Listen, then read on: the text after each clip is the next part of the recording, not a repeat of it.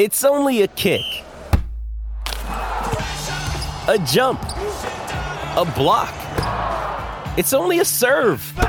It's only a tackle, a run. It's only for the fans.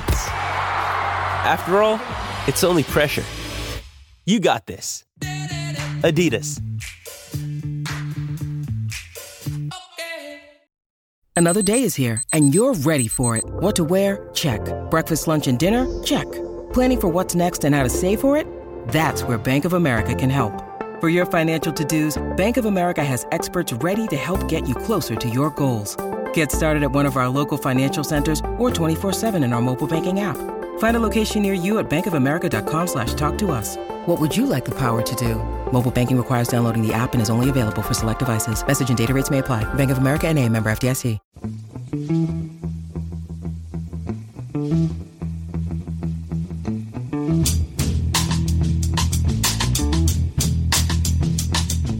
Hello and welcome to the Price of Football, the show that looks at the money behind the beautiful game and is about to franchise a counselling service for Derby County fans. We are going to clean up.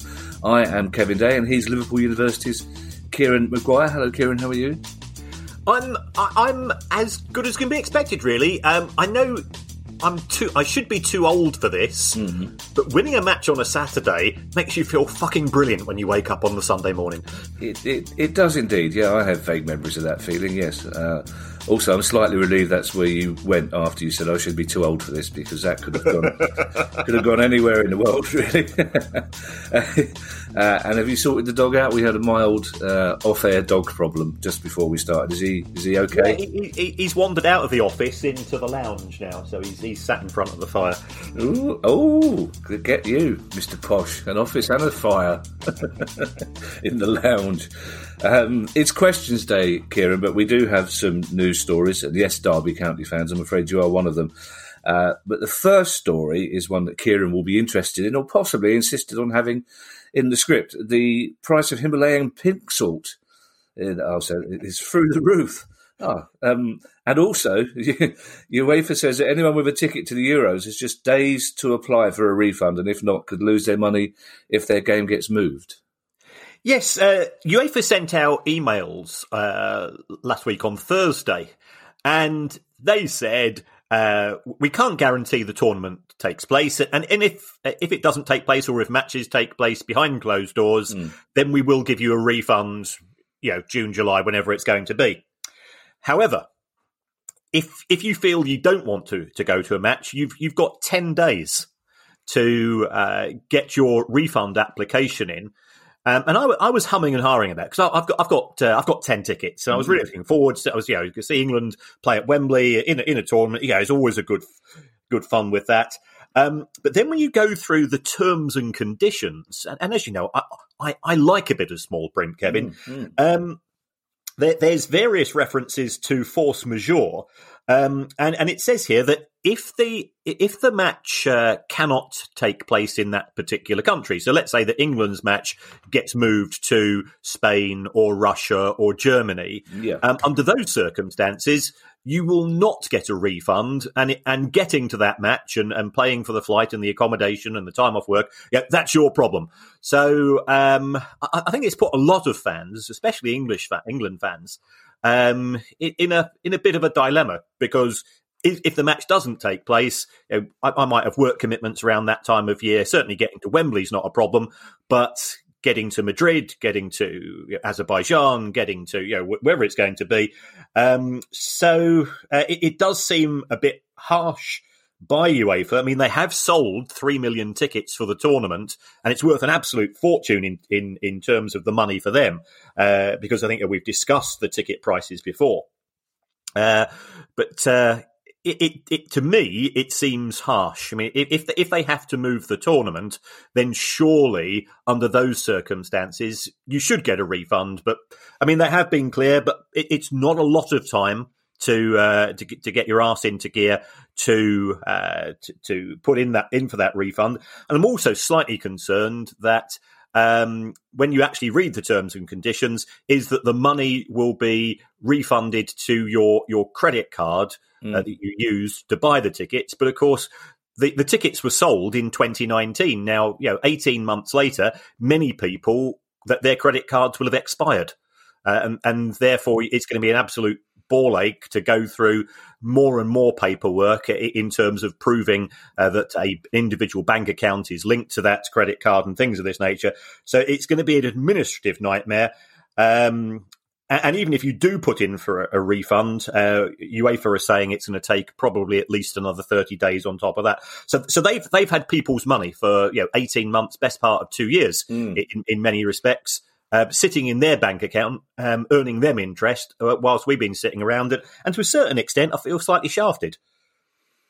Well, the, yeah, most days of the week, Kieran, you feel slightly shafted, to be perfectly honest. But um, uh, there's an interesting one here. I mean, Moscow for you would be a, a, mixed blessing because obviously you'd have accommodation there, but you wouldn't be able to get past that massive photograph of you at the airport. I'm, I'm guessing. Um, surely, uh, I don't look at obviously as you know me, Kieran. Of course, I don't look at the small print on on any ticket, um, but. I guess on the back of most match day tickets or even entertainment tickets, it, it says you know this this could be cancelled or moved or transferred, and we have no responsibility if that happens, doesn't it? It's not this this is not unique, is it?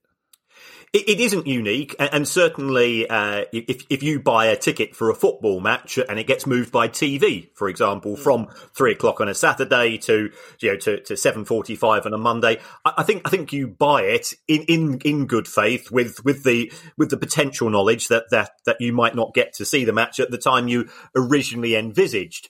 Um, but even so, you know, if, if Palace said, "Oh, by the way, uh, you know, next uh, next our next home match against whoever it is, um, we're shifting it to." Uh, yeah, we're shifting it to Valencia or we're shifting it to Azerbaijan, mm. um, and uh, we're not going to give you your money back. Um, it, you know, you've got to go and schlep over there. You, you would feel fairly peeved. So ch- changing dates and times due to events beyond control. And you know, you work in the entertainment industry. You are an artist, um, and you know, I, have been to gigs which have been delayed because the singers, you know, tonsils are playing up or mm-hmm. or you know the the bass players got so blind drunk that he can't find his way to the gig and you say well okay it'll be rescheduled you, you take those on the chin uh, but you still expect it to take place at the same venue in the same same town uh, you know, to actually move fixtures in terms of countries and give yeah, no compensation does seem harsh. Yeah, I'm also interested in that 30 days as well because I'm still waiting for my uh, first season ticket refund from Palace, and their definition of five working days seems to be five days in this year that I've worked. Uh, which means it's going to be around December until I finally get. I keep saying that was well, Saturday and Sunday doesn't count. Well, a lot of people work on Saturdays and Sundays. Why is that not a work? Also, I can never quite understand why it never works. That when when UEFA want you your money, it goes straight into their account the next day. Oh, kaboom! Yeah, and yet it yeah. takes thirty. Just uh, you mentioned force majeure, Kieran, and this is not on our list of uh, news or question, but it came up on Friday that um, the High Court ruled in favour of quite a few hospitality companies against insurance companies who are claiming force majeure uh, as a reason to not pay money during the COVID pandemic. Would are, are football clubs involved in that high court case as well? Do we know? Um, yes, they are, uh, because they would qualify as small and medium sized business, businesses, and many of them have business interruption insurance. So this could actually, uh, it's, it's, a really good point you've raised there, Kevin. Uh, uh yeah, this, this could impact upon those clubs that have put in for claims, for, for, for claims. Uh, I, I, I thought it was fairly reprehensible of the insurance industry to try to wriggle out of it, given the, the impact that it, uh, the pandemic's had on small business.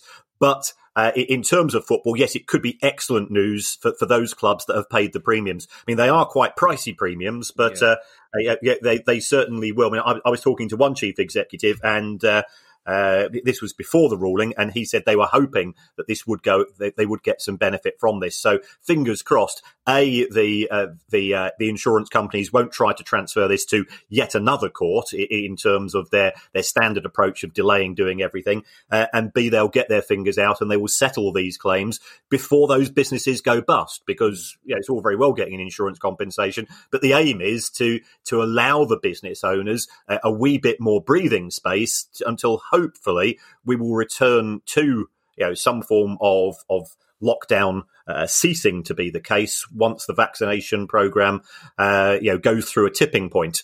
uh, mm. where, where people can can start to feel a little bit safer from from an individual and, and, and, a, and a national health perspective. Mm. We're only nine minutes into this, Kieran. So far, you've called me an artist and said I made a fair point. I'm having a good pod. I've, I've, I've, I've, started early. I think Jamie Redknapp would be picking me out saying he's having a good game there, isn't he? Um, Kieran, as you know, I normally I I, my one concession to professionalism is is getting the email from Guy and writing notes. So I write the script out and write notes. Uh, and normally I do some little notes to myself and little things to say to you. But for our next news story, Ken, I've just written down Derby County, basically. Yes. And, and the word in brackets, discuss. Uh, yeah, we, we could have, and in fact, I've been contacted by the Derby County blog to say, um, are official, we renaming official the, the show? Right. um, the the price of Derby County because yet, yet again um, they they they, ha- they have a lot taking place at the club. Yeah. Um, and as we've always said, if, if you get mentioned on this show once or twice, that that you know, it, it's flip a coin. Quite often, it's good news stories. Yeah. Um, if you're appearing on a regular basis, it, it tends to mean that it's uh, it, it's it's not good news. And and sadly, uh, none of none of the issues that I've got written down here right. um, are particularly positive. So if if we start off uh, with wages. Mm. Um, apparently, Derby had paid half of the wages in December, but half is outstanding. Um, and their wage bill, we don't know for exact, sure, because they've not published accounts for so long, but their, their wage bill was in between three to four million pounds a month. So they've not had the resources to, to pay the December wages. Clearly, Wayne Rooney uh, has been appointed uh, as full time manager, and congratulations to him for that. Mm.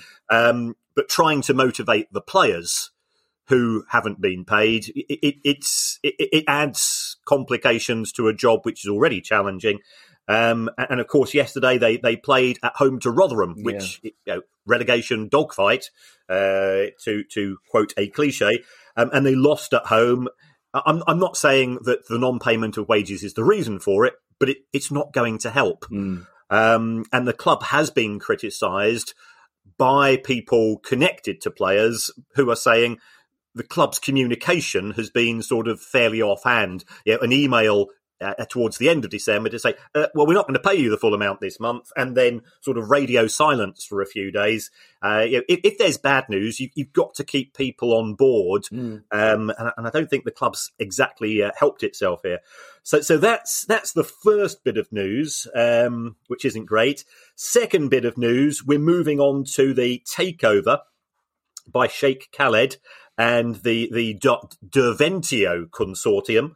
Um, now, by all accounts, terms were agreed, uh, but we were told that terms had been agreed some time ago. The, hmm. the, deal was initially going to take place in December, then before Christmas, then before the New Year.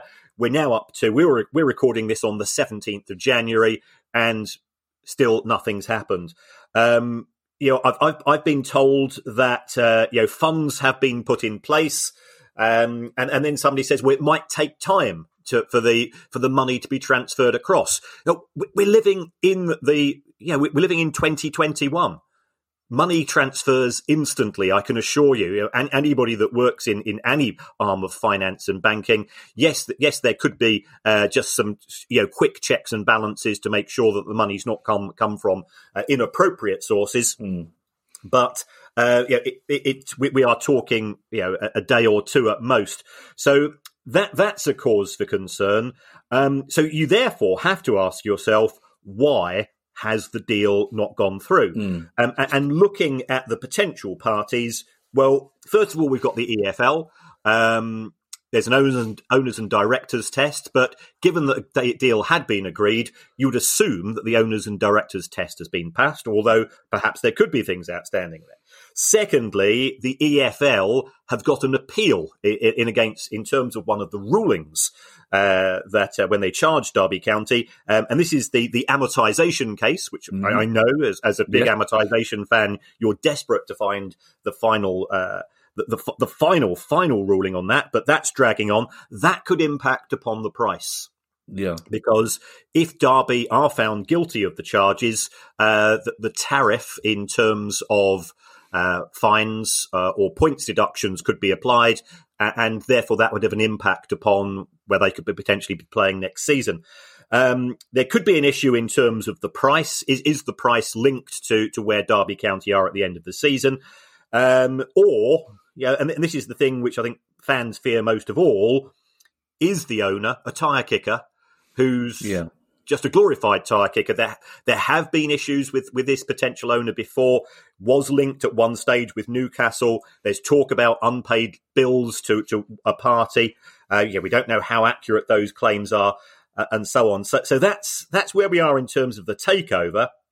And, and then another story came out that um, the, the the club might therefore be applying to further loans to this company who, who we're starting to see more and more of in the world of football finance. This company called MSD Holdings. Mm. Um, yeah, it was it was it's involved with uh, Burnley uh, in terms of a loan of somewhere between 60 to 80 million pounds to the new owner. It has lent money to Derby County before. Um, if there is a takeover, most sort of uh, loans organised by sort of specialist boutiques will have what's referred to as a change of control clause, which could mean that A, they're entitled to their money back when a new owner comes in, or B, um, if they do a risk assessment to the new owner, it could be that uh, the, there's an interest rate hike, or d- the, the, the present owners of Derby County will have to pay some form of financial penalty. So they're involved. They've they, have they have been spoken about in terms of uh, further funding. And, and, then there was another report. Uh, this this was in one of the one of the papers at the week. As as a result of this, there is a potential for Derby County to go into administration. And, and you know, well, we, we, we have a bit of a giggle about Derby, but you know, in, in, in an affectionate way, there is no way you want any club a to be going into administration because that means two things: a job losses, and b some schmucks can be charging three or four hundred pounds an hour for the privilege of, of being the administrator. But it also would would result in an automatic 12 point mm. penalty, uh, which, given where Derby in, are in the league, you know, it's bad news. So, uh, you know, I'm, I'm really sorry, Derby fans. We want to have a good news Derby story uh, on the show, and every week it's not. Yeah, the worrying thing is, Kieran, that when we first started discussing Derby, as you say, almost with a smile on our face, it was about you know, stadium valuation shenanigans, and now it's developing by increments in what is fast becoming more serious story. The Wayne Rooney thing is interesting. Under normal circumstances, I would I would say that Wayne Rooney becoming the manager was a very good move. He's a very intelligent young man, despite what the tabloids would, would have you think. He's a very deep thinker about football, and of course, he's one of the best footballers of his his generation. But the circumstances in which he's become manager, there are people suggesting he's he's no longer player manager; he's manager. So does that mean his wages are now off? His player wages are off off the bill, uh, but also presumably he's not become manager for for the for the sake of it for gratis, has he? No, no. I mean, he he would have had a contract. Remember, he was sort of a player coach yeah. when he first joined the club. Um, and, and yeah, I've I've seen Wayne Rooney play for England and uh, and against Brighton. Um, and and he, I, I just can't understand why he's never been given the love that he should I, have had. I, couldn't agree more. I absolutely like Ashley Cole. Absolutely, I quite agree. Uh, yeah, it's, it's always it's, it's, always sort of been, you know, sort of a bit of a sneering attitude towards yeah. him because he, he comes from a you know a, a working class Liverpool background. Yeah. I, I know Everton fans were unhappy with him moving to Manchester United, but it was the opportunity to play for a club that was playing in the Champions League every year. Mm. Um, and yeah, you, you want a local lad to play for your club. I fully understand that.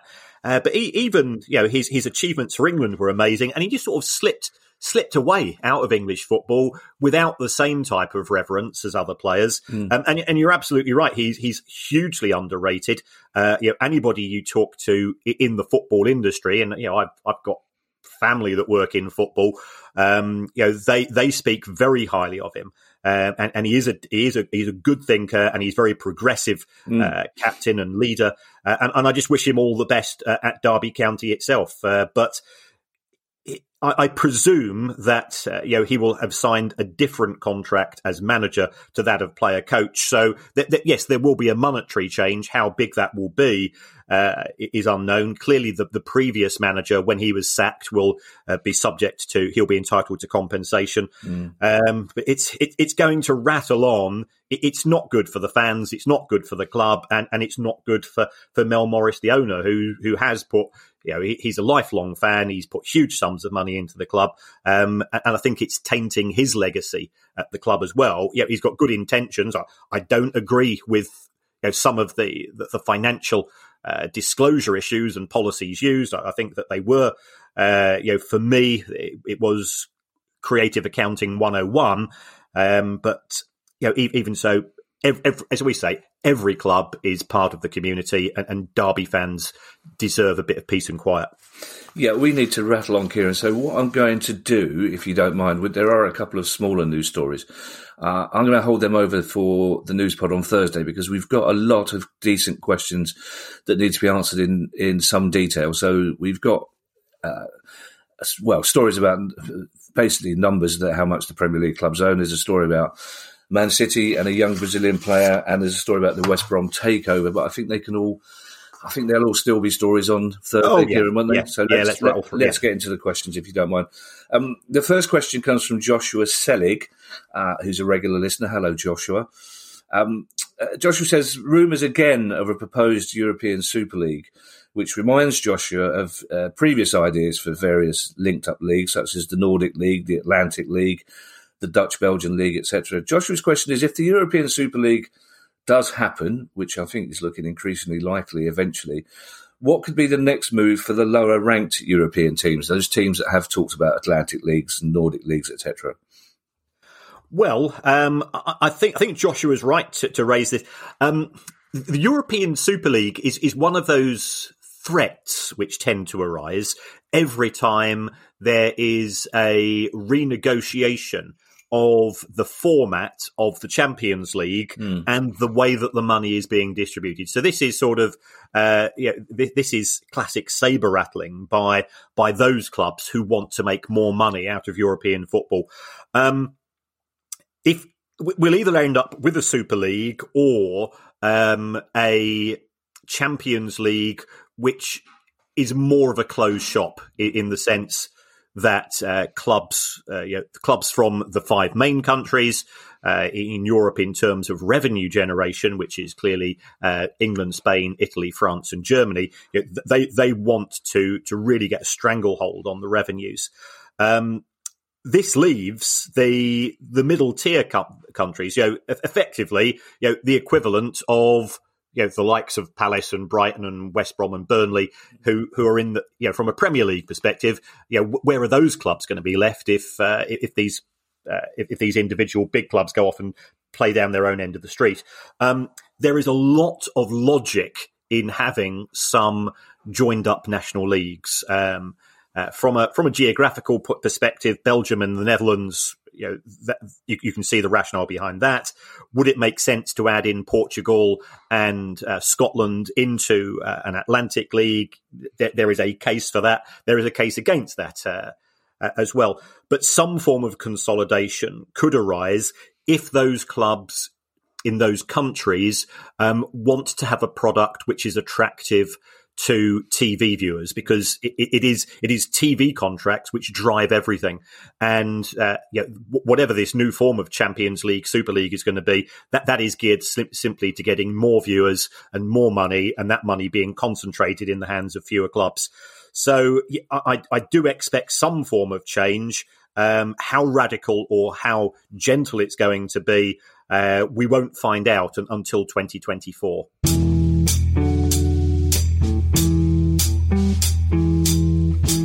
Happy New Year from the sponsor of this episode of The Price of Football, our below the waist grooming partner, Manscaped. Manscaped offers precision engineered tools for your family jewels and is here to help you have clean balls in the new year. Kieran, I, I think both of our balls are clean all year round, but it's essential that they're clean for the new year, Kieran, isn't it? It, it certainly is, Kevin. Um, and, and uh, you know, it is New Year. I, have just been taking down the Christmas decorations, and, and I've noticed that all my baubles are smooth from the Christmas tree, so I've decided to replicate that with with my own. Um, and I couldn't do that unless I'd manscaped uh, here to, to, give myself a New Year's resolution that uh, I fully intend to keep, and I'd recommend our listeners consider this as well. Um, if you go for the perfect package 3.0, uh, it's it's for below the waist activity, uh, and it will help you start off the year pretty strong. And um, you'll get the Lawn Mower 3.0, which is your trimming device that will help you to come out of quarantine with cleaner balls.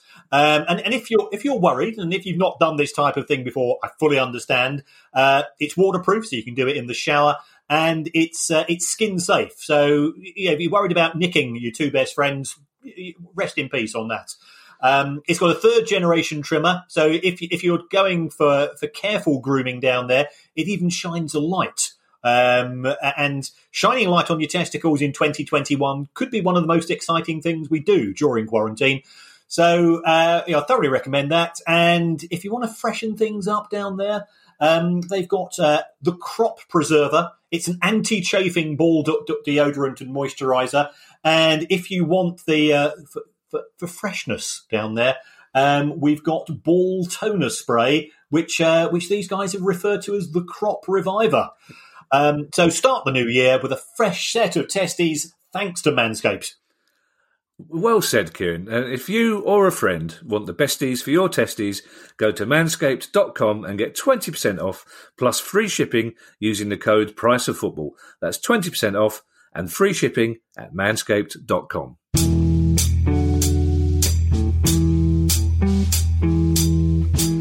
Now, Toby Bowles has one of those questions that are seemingly very simple, but could leave us here for hours discussing it. Because Toby says, What's the best way to get a job involved in the decision making of a football club?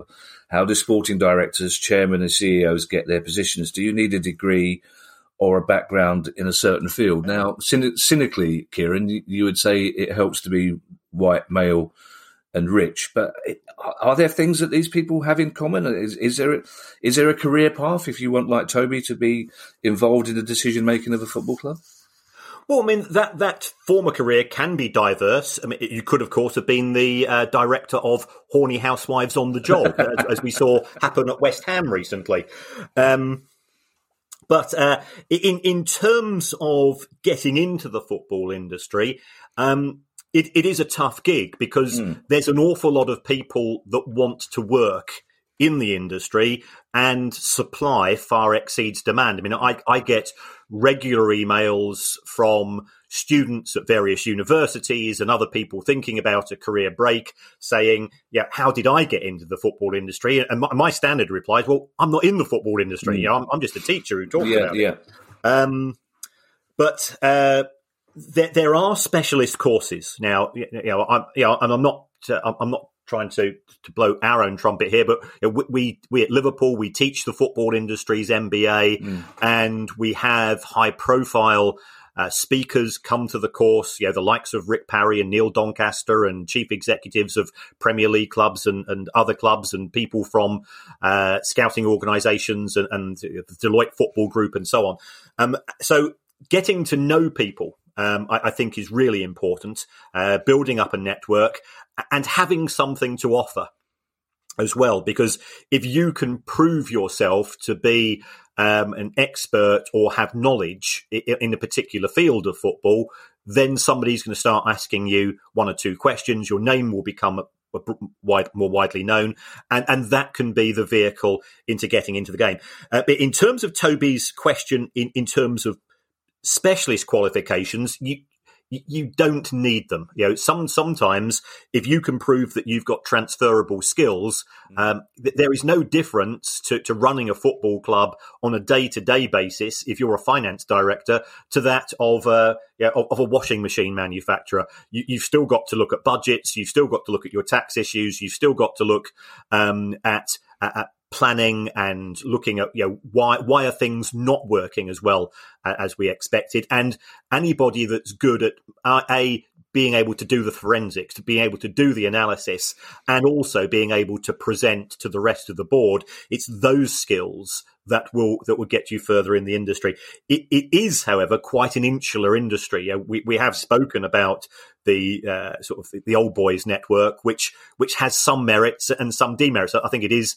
Um, it, it is disillusioning for for for, you know, for women in football because there's there's not adequate representation there. There's not adequate representation if you're from an ethnic minority background mm. uh, and things of this nature. Um, but you, you, can only change these things one step at a time.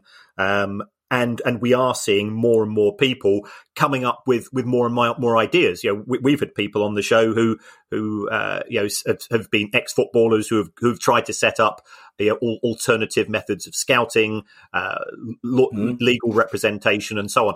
And, and, you can then use that as as a, as a sign that uh, you know you are you are worthy of, of taking on. And, and, and football clubs do offer internships. So mm. you know sometimes it's it's it's something as you could just be in the right place at the right time, um, and you write to a club. You know, you is there an internship in this, that, or the other? You know, I, am be prepared to work for peanuts or nothing at all. Yeah, I'll be honest there. Mm. Um, you know, you, they might you you, sh- you show them show show them your body of work to date. You know, show them you're a professional person, um, and you know, just take things on from there. Or you know, I, I to a certain extent, I started this by doing a blog, mm. and and then that sort of expanded into a Twitter account, and then I got to know you, and you know, and, and things of this nature. So sometimes it, it, it's just a case of, of putting yourself out there. Uh, trying to do things slightly differently or try to do things in a professional manner and, and you know, it, it's you, you will get noticed if, if what you do is of, of a decent standard. Yeah, and we've spoken to quite a few uh, press communications people at clubs at various levels who, most of whom have got into football from, I suppose, what you consider more humble backgrounds, similar backgrounds to us. But uh, the other answer to Toby's question, unfortunately, is if you're talking about being involved in decision making at the very highest levels of football, then the easiest way is either to be uh, an oil rich potentate or to win the lottery and buy a football club because otherwise decision making at those very high levels is something that's cut off from the rest of us essentially isn't it kieran really no matter how hard you work as a as a club employee you're not going to get to the very level where you're making decisions that affect the actual future of the club essentially um yeah, yeah. Does, does it help to be a billionaire? Yes, certainly does. Yeah. But um, remember, the, the owners quite often will delegate the day to day responsibilities in, turning, in terms of running the club to to professionals, and in terms of uh, you know, will will the owner have to say ultimately the thumbs up or thumbs down in terms of funding a new transfer, change of manager, uh, and so on? Yes, yes, they will. Um, but a, a, lot more of the you know, a lot more of the sort of the day to day decisions will be delegated to to professionals. You know, you know, Steve Parish you know, you think about his role at Palace, he he came into it as to rescue the club, and yeah, now he's he is making those decisions. Yeah, he's he, he is independently wealthy, but he's uh, at the same time he he works with a team around him, a communications director. You know, quite quite often you'll see communications directors used to be fanzine editors. That's true. Who yeah. who who sort of you know who reported on the club, and then the club will say to them well, you know, somebody somebody who writes the uh, somebody who writes the the pro the club program, he that person's moving on. Do you fancy a go at that? And and the, and there is a career path, um, but it's it, it's not easy. Yeah, I'm glad Steve Parish got a bit of love there because I know he listens to the pod occasionally. He'll be pleased about that. Uh, hello, Steve. Five five working days, Steve. Come on, sort that out. Um, Toby, good luck. If you were asking that question uh, with regards to trying to get a career in football, good luck to you. Um, one of Kieran and I's little sidelines is uh, fake references, basically. So if you need a reference, just just drop us a line. We'll be happy to say whatever you want to whatever club. Uh, John Rooney, our second Rooney of the day. John Rooney says, "Do you know how much has been paid in total so far to broadcasting companies in the form of COVID rebates?" Right. Um, in, ter- in terms of amounts which have been paid, actually, I suspect that there's been nothing or close to nothing. Oh, okay. And the reason for that is that if we take a look at the Premier League, my understanding is that the the broadcasters are entitled to a 360 million pound rebate. But what they've said, because it, it's in Sky and BT's and Amazon Prime's in, in uh, yes in their interests that football continues, uh, they've said we will instead of asking for a, a, cash rebate, we will reduce what we're going to be paying you from the instalments over the course of the next three years. Mm. So, so that you know, from a cash flow perspective, that's really good for the clubs. The clubs are being hit heavily at present uh, due to uh, matches taking place behind closed doors. Um, so, I think the sum has been agreed of 360 million pounds in the Premier League. Then there is the the issue to do with China. Uh, that's cost the, the Premier League probably around about 150 million pounds in terms of cash that didn't arrive. Uh, so they had signed a, a contract, um, and, and the, the, the Chinese broadcast partner didn't pay. So so that's cost money. Um, as far as the EFL are concerned, uh, the EFL TV deal is worth 119 million pounds a year, and there's been a relatively small uh, deduction from that. Uh, I think that was in in line with some of the matches weren't played. Uh, yeah, I think the playoffs were some of the playoffs won legs, and, and the Carabao Cup mm. semi final won legs. So I, I think there was there's only uh, probably only a seven or eight million pound uh, adjustment, and again that adjustment will come through in in in, in payments by Sky to uh, to the EFL over a period of time. Um, the, the organisation which has had the biggest hit financially, uh, it looks like it's going to be UEFA, because if if you recall, um, the, uh, the, the matches which did take place to, uh, in terms of the knockouts towards the end of last season, um, many of those became one-legged, um, and, of course, you know that's where the, the excitement is from. Uh, uh, you know, from, from a from a TV broadcast perspective, they get good ratings. So if all of a sudden a two leg match becomes one legged, uh, it means that there there are genuine holes which are not going to be filled at a later date. Ultimately, all of last season's Premier League games took place.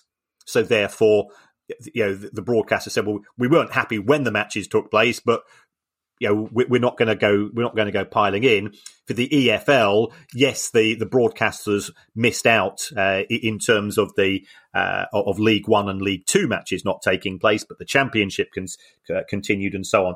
So, um, but for UEFA, uh, I think they're, they're they're looking at a hit of around about 500 million, and again, my understanding that's going to be spread over a period of years.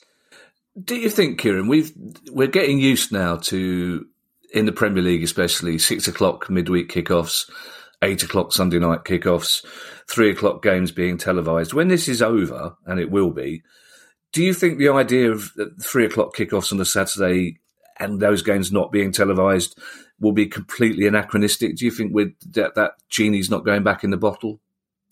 Well, presently it's down to legislation. Um, you know, there is a protection of the sort of you know the the, the sacrosanct 3 p.m. kickoff on a Saturday in order to protect clubs in the EFL because yeah.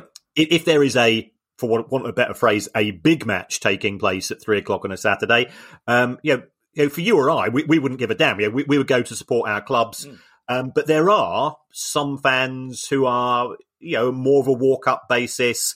Uh, if, if the weather's dreadful and we're talking about, you know, Colchester versus Grimsby or something of that nature, you might take a look outside and say, well, you know, West Ham are playing Spurs live on the telly. It's it's already part of my package. I'm not paying any extra for it. It, it all of a sudden, it, it, it can have an impact. And if you take a look at the attendance figures for clubs in League One and League Two uh, and the Championship, uh, when their matches are clashing with Champions League matches, there, there does appear to be an impact upon uh, attendances, which is which is why 3 p.m.'s always been uh, sort of ring fenced by the government. But what the government's approach is going to be post COVID, nobody really knows. Uh, but I, yeah, I, I, am concerned that we will find uh, what we have at present to be the new normal and for football matches to to go one after the other in, in terms of broadcast. Mm. Um, but you know, Sky and BT and, and, Amazon haven't paid for those matches. Mm. Yeah, they they they have bought half of the Premier League matches now. if if uh, if the Premier League's going to use this as the basis to sell all of the matches and say, you know, there's going to be four matches back to back on a Saturday, four matches back to back on a Sunday, one on a Friday, one on a Monday, then you know the, the the the, reaction of the broadcasters I think will be intriguing and, and that will dictate you know if, if they're not prepared to offer a lot more money then I think we might return to seeing a few more matches at three o'clock on a Saturday but, but you know I, I, know we're both old school you and I mm. uh, I, I, there is nothing better than a three o'clock Saturday kickoff because it means getting to the pub with your mates at half eleven. Mm. It means going back there at, at, you know you're in there for quarter past five, and then you get home you know at uh, at, a, at, a, at an appropriate inappropriate hour. Um, and, and, anything which isn't that is, isn't quite the same. So I'm, I, you know, as a, I, I might be a dinosaur here, but I'm hoping that there'll be we'll go back to having you know three or four matches kicking off at three o'clock on a Saturday. And, you know, with, with no disrespect to the clubs that we support, our clubs are more likely to play at that time because if, you know, if, if we're playing Burnley or Sheffield United, it doesn't tend to be one of the matches which is chosen for, for, for, for live football. Yeah, fair enough. Uh, I, am sorry, I'm just sitting here thinking about three o'clock kickoffs in the pub. Uh, Matty Bergin has asked an interesting question, I think. All our questions are interesting, but Matty's one is particularly so. Leicester City signed George Hirst, the son of Sheffield Wednesday legend David Hirst, from their Belgian sister team, OH Leuven. Uh, apparently, so they wouldn't have to pay a transfer fee to Sheffield Wednesday. Matty says, is this legal? And should Wednesday be entitled to money as his move to Belgium, then Leicester happened after his contract expired? I think you may have answered your own question there, Matty. But what I find interesting in this, Kieran, is what is the relationship with a sister club? I mean, are you just investing in another European club and making that a sister club? What, how does that work? Are there contracts involved? So if you could answer Matty's question first, and then maybe yeah, tell us okay. a little bit about that relationship, I'd be. Well, when you need mealtime inspiration, it's worth shopping Kroger, where you'll find over 30,000 mouthwatering choices that excite your inner foodie. And no matter what tasty choice you make, you'll enjoy our everyday low prices, plus extra ways to save, like digital coupons worth over $600 each week. You can also save up to $1 off per gallon at the pump with fuel points. More savings and more inspiring flavors make shopping Kroger worth it every time. Kroger, fresh for everyone. Fuel restrictions apply. Hi, I'm Steve Lamacq, and every week I'm joined by Music Ally's Head of Insight, Stuart Dredge, on The Price of Music, the weekly podcast all about the money behind the music industry. In each episode, we discuss the very latest goings on in the music business and dig into the finances behind the big stories. So, whether you're a music lover who just wants to know more about what really goes on in the industry, or you're an aspiring musician, manager, or label owner who wants some inside knowledge on how Spotify's financial model really works, or what the future holds for independent live music venues, this is a show for you. Subscribe to The Price of Music in your podcast app now. See you soon. Okay, looking looking at this lad George Hirst, he he made his his debut for Sheffield Wednesday. He was very young. He made it in uh, 2016-17 and then for whatever reason uh, the relationship soured. I think there was some form of contract dispute. Um, at the time, Leicester was supposed to be very interested in him. He was a very promising young player. Uh, there'd been talk about Leicester making a £2 million bid, and things didn't work out between Sheffield Wednesday and, and, George Hirst, and his and his contract therefore expired. So you know, un, under under the Bosman ruling, he's entitled to move, and and he joined uh, uh, uh Leuven or Leuven uh, in, in in Belgium um, under a Bosman. Um, now, because he was under 23, um, Sheffield Wednesday were entitled to a fixed compensation payment, but it, but it's not very much. Right. Mm-hmm. And then um, he he did okay at Leuven, and then he was sold to Leicester. Now, I think Sheffield Wednesday fans they're saying, well, was this a ploy? Because if he had gone um, from uh, Sheffield Wednesday to Leicester at the end of his contract, there could have been uh, a greater compensation fee. So I, I, think that's the that's the concern. Um, is it legal? My my understanding, having spoken to, to one of my legal friends, is yes, it is. Um, it, it, might. It, he says it's one of those things which might leave a sour taste in the mouth, but um, you know, co- contracts are contracts and, and, they are signed between individuals and employers, and, and, therefore you, you have to view it from that perspective. Um, in terms of sort of the, the second question, and, and it's, you know, so he's gone to Leicester, yet he has played in the Premier League. I think actually he's on loan uh, presently at, uh, at, Rotherham, part of his development. And remember, we spoke uh, to to Leicester's development manager. Yes, indeed. So, uh, you know, so it's, it's, all it's all linked in uh, in some way. Um, in terms of relationships, they they can be formal or informal. Um, so yeah, there's formal relationships in terms of the the City Football Group.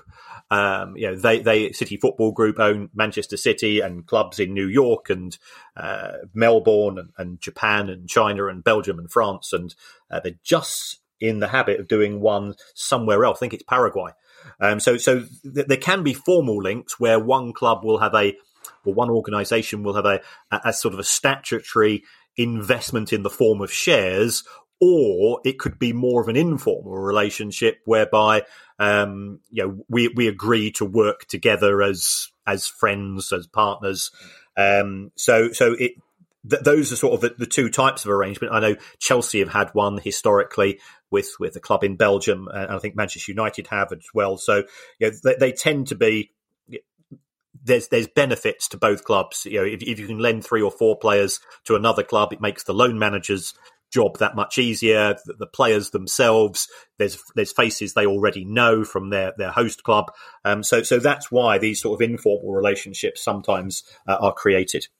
Yeah, oh, if we had more time, and I've just noticed uh, how long we've been chatting for, and we still have a few questions, uh, I would probably ask you how Brexit is going to affect that. But I'm going to let one of our listeners, inevitably, somebody will ask a question off the back of that to say, how will Brexit affect uh, these sister club relationships with European clubs? But in the meantime, David Beniston is a Sheffield United fan, and he wants to know how many clubs in the Premier League and Championship have taken the same stance as Sheffield United and are not requiring fans to buy season tickets at all for this season, and how many have required fans to pay for season tickets in full.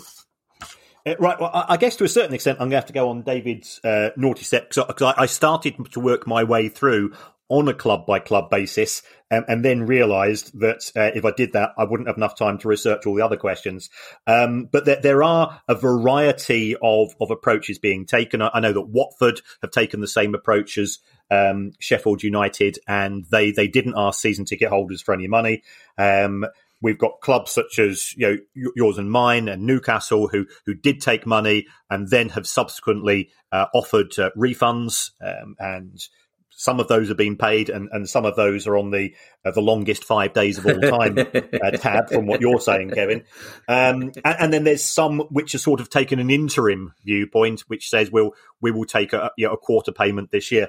So, so that there have been a variety, but um, you know, everybody should be aware that uh, a season ticket gives you contractual rights, and if the club has failed to deliver, you are entitled uh, to a refund, so, so don't be fobbed off. The, the trouble is, you know, if, if, you threaten to go down the legal route, small claims courts are it, it, will be a pain in the backside. Um, I'm sorry about that noise in the background. Uh, that's the dog with his squeaky chipmunk. Is it? Yes. Is it really? Is it a coincidence that that squeaks as you said it's a pain in the backside? He's got a. Well, of course, that's so Sussex. He's got a squeaky chipmunk. He couldn't just have a squeaky dog bone like everybody else has got. He's got a squeaky chipmunk. All right, well, let's. Um, uh, David, uh, I apologise that he's now on your naughty step. Kieran's on a lot of people's naughty steps. I have to say, there's a lot of naughty steps in this country that you are booking space on. Uh, have you taken the chipmunk off him, or is we going to get? Well, yeah, he's uh, he's he's come to me. He's, he's, trying to scrounge a biscuit off me. Now. He's, he's the attention seeker. It would be a nice biscuit as well, I imagine, where you are. Um, Tony McNeary, hello, Tony, points out that you said, Kieran, on a recent pod that after laying off a number of footballing scouts, Arsenal were looking at a player finding process that was more driven by data than, shall we say, the old boy network of scouting. How much of the Moneyball process of finding and hiring undervalued assets as supposedly practiced by the Fenway Sports Group, is myth versus reality in the Premier League today. So we hear a lot about Moneyball, Kieran, but is it actually taking place? Yes, it is. Um, clubs are investing large sums of money, either through having uh, relationships with the likes of Smarter Scout, Scout StatsBomb, Y Scout. Um, some of them even have relationships with Football Manager because you know, whilst people see Football Manager as a a, a, a game which uh, occupies uh, many, many of their hours. Uh, all, all that you see in terms of the interface on, on Football Manager is about 20 different uh, uh, statistical representations of a player. But behind that, there's, there's a second uh, wave of stats. Um, and and I understand Football Manager actually sell those to, to individual clubs. and of course, we had Darren Robinson on the show last year, you know, and he, and he was operating again some sort of talent identification using statistics um, as and sort of combining that with uh, sort of the, the, more of the the visual uh, observations that that uh, that scouting uh, has had, had historically. So um, it, it is reality. Um, in my view, the the three best clubs in the in the Premier League in terms of uh, the the adaptation or the sorry the adoption of Moneyball tactics are Liverpool, Manchester City, uh, and Leicester. Um, and if you take a look at their trophy cabinet recently and where they are in the Premier League, uh, I think those dividends and that investment, which started a few years ago, so it, it's it, it's not going to work instantly. And I think this is why some clubs, especially those clubs perhaps towards the, the bottom of divisions, when when they're having to make urgent decisions, um, you need to have the people that understand the data. And, and unfortunately, uh, you need to employ nerds. You know, and speaking as an unemployed nerd at some point in my life, yeah, I'm, I'm quite grateful for that. Um, but uh, you, it's, it's, all very well having the data. Uh, it's understanding the data that that's really important. And, and those clubs have uh, have gone down that particular route of employing people with uh, PhDs in in very complex uh, statistical uh, analysis uh, as part of, of their their scouting network.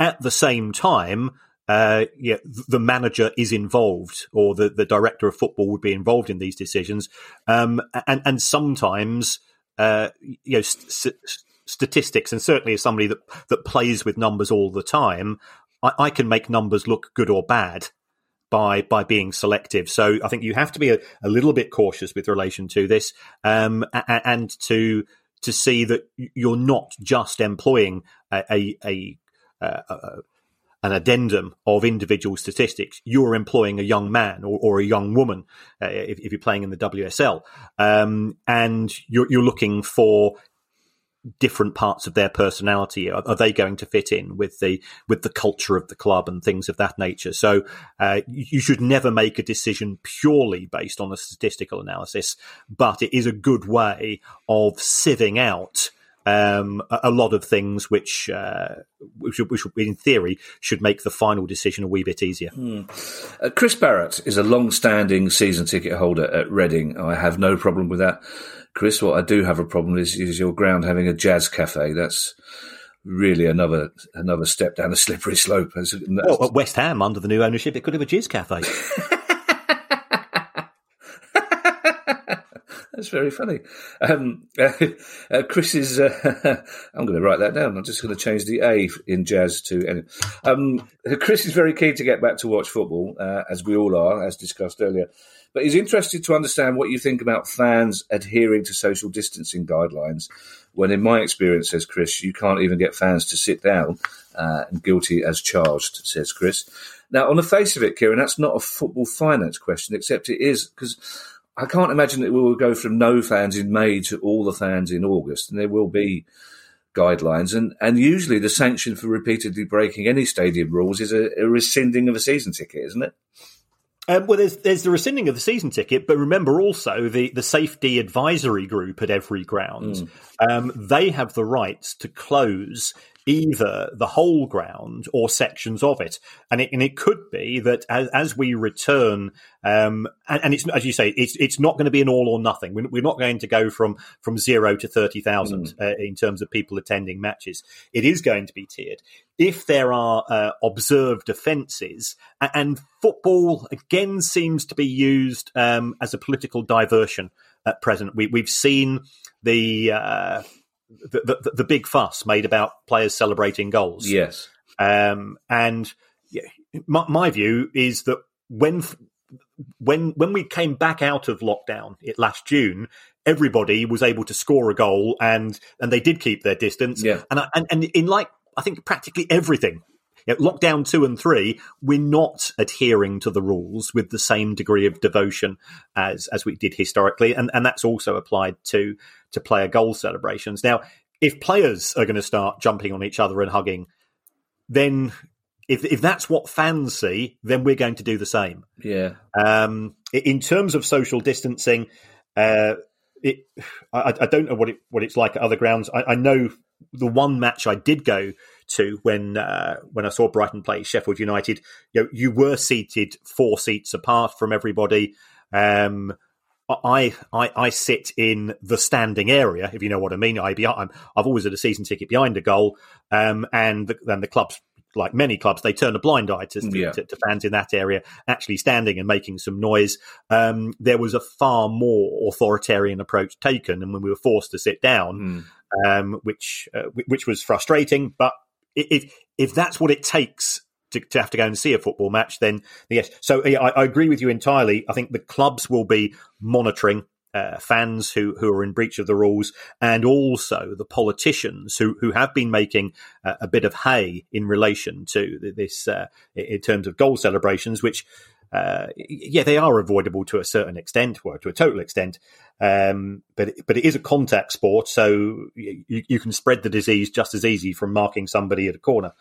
Um, I, I, think I think it, it, it's it's not going to be easy, mm. but it's a price worth paying. Yeah, these things are avoidable, Kieran, just as the Prime Minister not travelling seven miles on his bike away from home is avoidable as well. So, yeah, I think if. Yeah. if the, it's, it's, it's, distraction tactics. If, yeah, if the rules are going to apply, and as you say, football's often used as a as something to kick, which is obviously uh, part of the game, but, you know if we're all going to abide by the rules, that's fine. But if only some of us are, then you can you do wonder why it's footballers that get the stick as ever. Uh, and I think an unfortunate side effect of Marcus Rashford's brilliant work is that there are politicians who will be looking to do anything they can to paint football in a bad light. Uh, David Gill is a Leeds fan. Jeez, good job yesterday, David. Well, that was an unexpectedly annoying result. Um, Neal Maupay scored as well. Uh, I don't know if you you probably would have been watching the game, but Tim Sherwood over on the results service on Sky was busily explaining how Brighton can't score goals and were probably going down just as the news came in that they were one 0 up at Leeds. So you go. Um, but David's got a question, and I don't think we've been asked this before, which is interesting because it's it, it, it's quite it's not an obvious one, David. I don't mean to insult you, but it's one that you think would have been asked before because it's a, a big question. Um, David says that Leeds, uh, and I I quote, were royally shafted last year by international managers taking their players for Nations League games and pointless friendlies. And as an example, uses Liam Cooper, who was injured for some time after playing for Scotland. And David just wants to know are international teams obliged to compensate clubs in any way for injuries sustained in international duties? Right. Um, yeah, this is this is intriguing. I, I presume David Gill, uh, as a Leeds fan, he pro- he's not the same David Gill who is the former Manchester United chief executive. You'd guess not, wouldn't you? Um, yeah, that would be a surprise. He'd probably know. yes, you would hope he would. Yes, um, the, the, the the ruling is, and, and this is quite disturbing in certain respects. There is an agreement between FIFA, UEFA, and the European Club Association that uh, compensation will be paid uh, for a uh, for a player who is injured on international duty, but only in the final stages of a tournament. Really? So, oh, okay. okay in the World Cup, it, will be you know in the World Cup tournament itself. The qualifiers don't count. Exactly the same for the um, the, the, the, Euro 2020 tournament. Um, but uh, but the, the African Cup of Nations, it's it's not mentioned here, so I don't don't know whether uh, players uh, who are injured in that tournament are covered.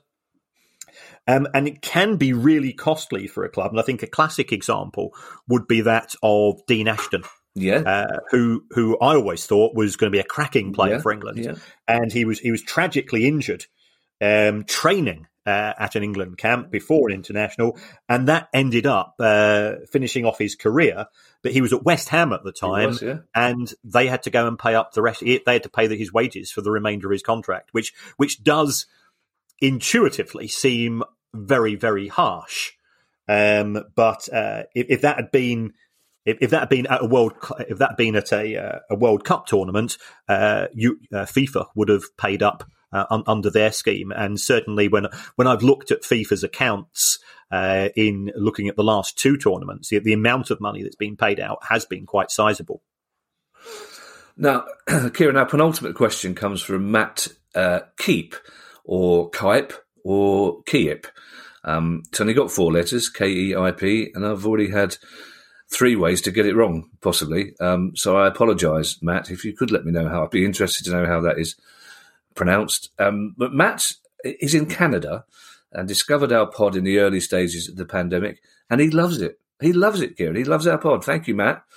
Um, and here in Canada, Matt says that he can watch for free the Russian Premier League, the USL Championship, the A League, the J League, the K League, the Liga Primera de Nicaragua, select games from the DFB Pokal, which is a German cup competition, and a game of the week in German Tier 3.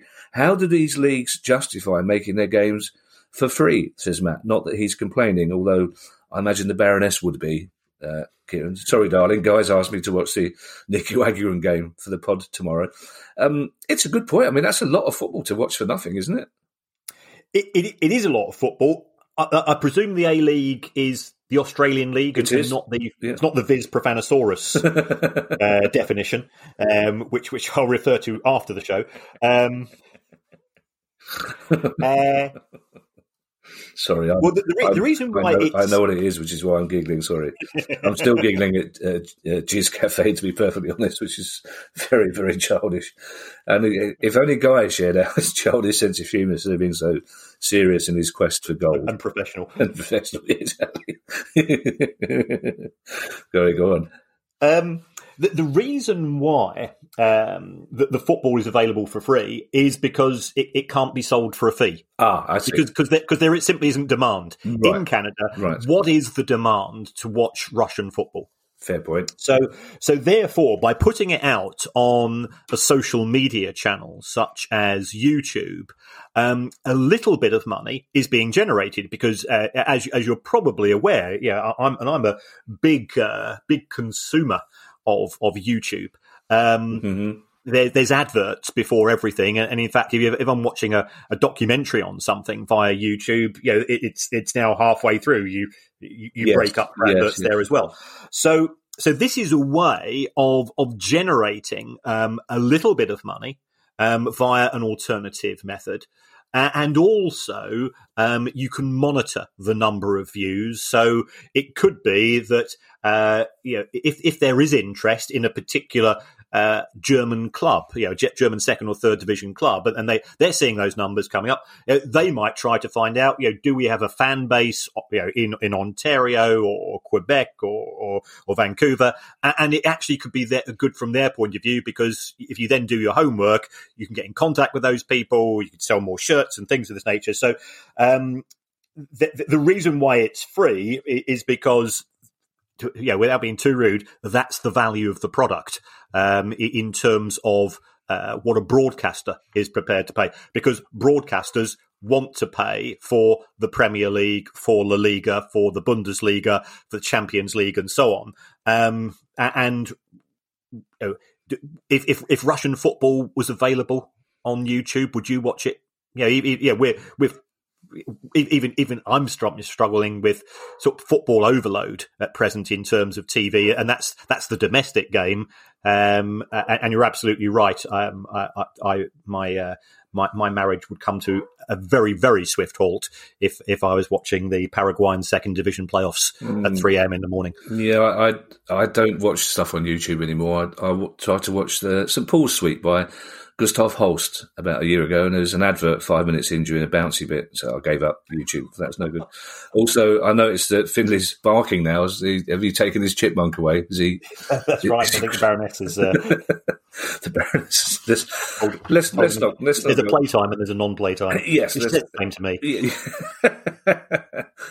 uh, yes, let's not go down the Baroness squeaky chipmunk. Uh, as we've got another question. Uh, uh, we're going into the hour, which I know Guy doesn't like because he pays imaginary overtime to imaginary staff. Apparently, he's, like a proper 1970s ITV TV producer, worried about industrial action in case we go over the hour. Um, but so our final question comes from Phil Reynolds. Uh, Phil Reynolds is a Gillingham fan. Um, now, I've always no, not liked Gillingham, but my my broadcasting idol was Brian Moore, uh, who was a Gillingham fan. So I've never been able to hate Gillingham as much as I I should hate every other club. But Paul says he was looking at the accounts for Gillingham recently, and notices that the club now includes a school in their records, which seems unusual. Why would that be the case? Um, Paul, I, th- I think you've got to give uh, Gillingham owner Paul Scally a, a bit of credit here because Wow. um, this is a school uh, for 50 pupils who uh, have either been excluded or at risk of exclusion from from mainstream education. So it's and it's it's exclusively for kids in the 11 to 16 area the, the age group.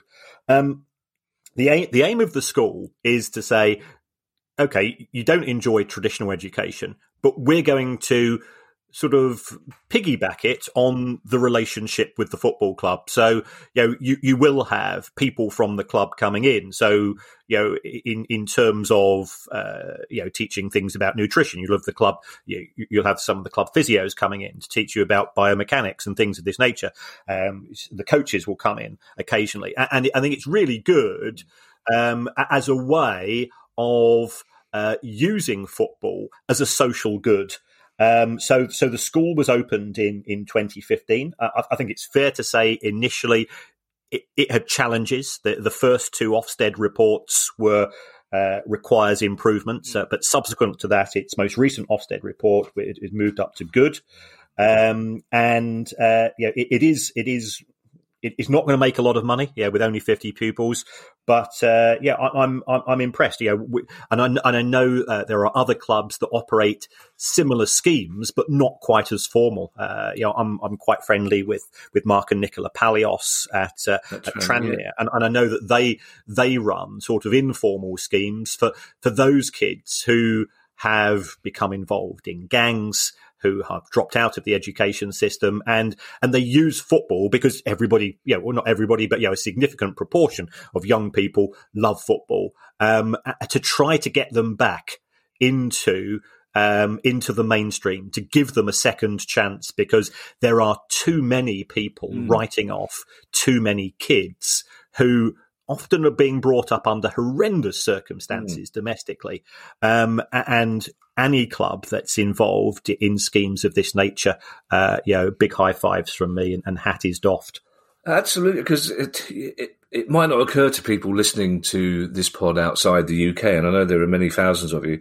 Uh, you know, Gillingham are a club in Kent, and you may associate Kent with the Garden of England, but also, you know, the, the Medway towns, in which Gillingham lies in the middle, uh, is an area of huge social deprivation. So, I think this is a brilliant story. I didn't know about it, and I, I'm really annoyed that I didn't know about it, Kieran, because of course we hear all the negative stories, but so rarely get a chance to discuss these. And also, it has to be said, when Paul Scally first took over at Gillingham, quite some years ago now, there was more negative publicity about him than many, many club owners at the time. So the fact that he's still there and the fact that Gillingham are doing things like this is it, it's wonderful, actually. And I, and I wouldn't, if anybody from Gillingham is listening, I'd be really happy to get you on the show to talk more about this. And I know that other clubs are doing similar things. So uh, thank you, Phil Reynolds, for giving us the chance to have a positive uh, and uplifting way to end this pod. I'm sorry it's gone on a little bit longer than normal. If you have questions for our next pod, our next questions pod, it's questions at priceoffootball.com. And we will be back on Thursday with our news stories, three of which will be the ones we didn't have time to cover today. In the meantime, I shall pass you over to um, the owner of the Squeaky Chipmunk for his usual farewell message. Okay, folks, all stay safe. We- We'll see you on Thursday. Uh, until then, look after yourselves and your loved ones. Take care, everybody. Bye bye now. Bye. The price of football.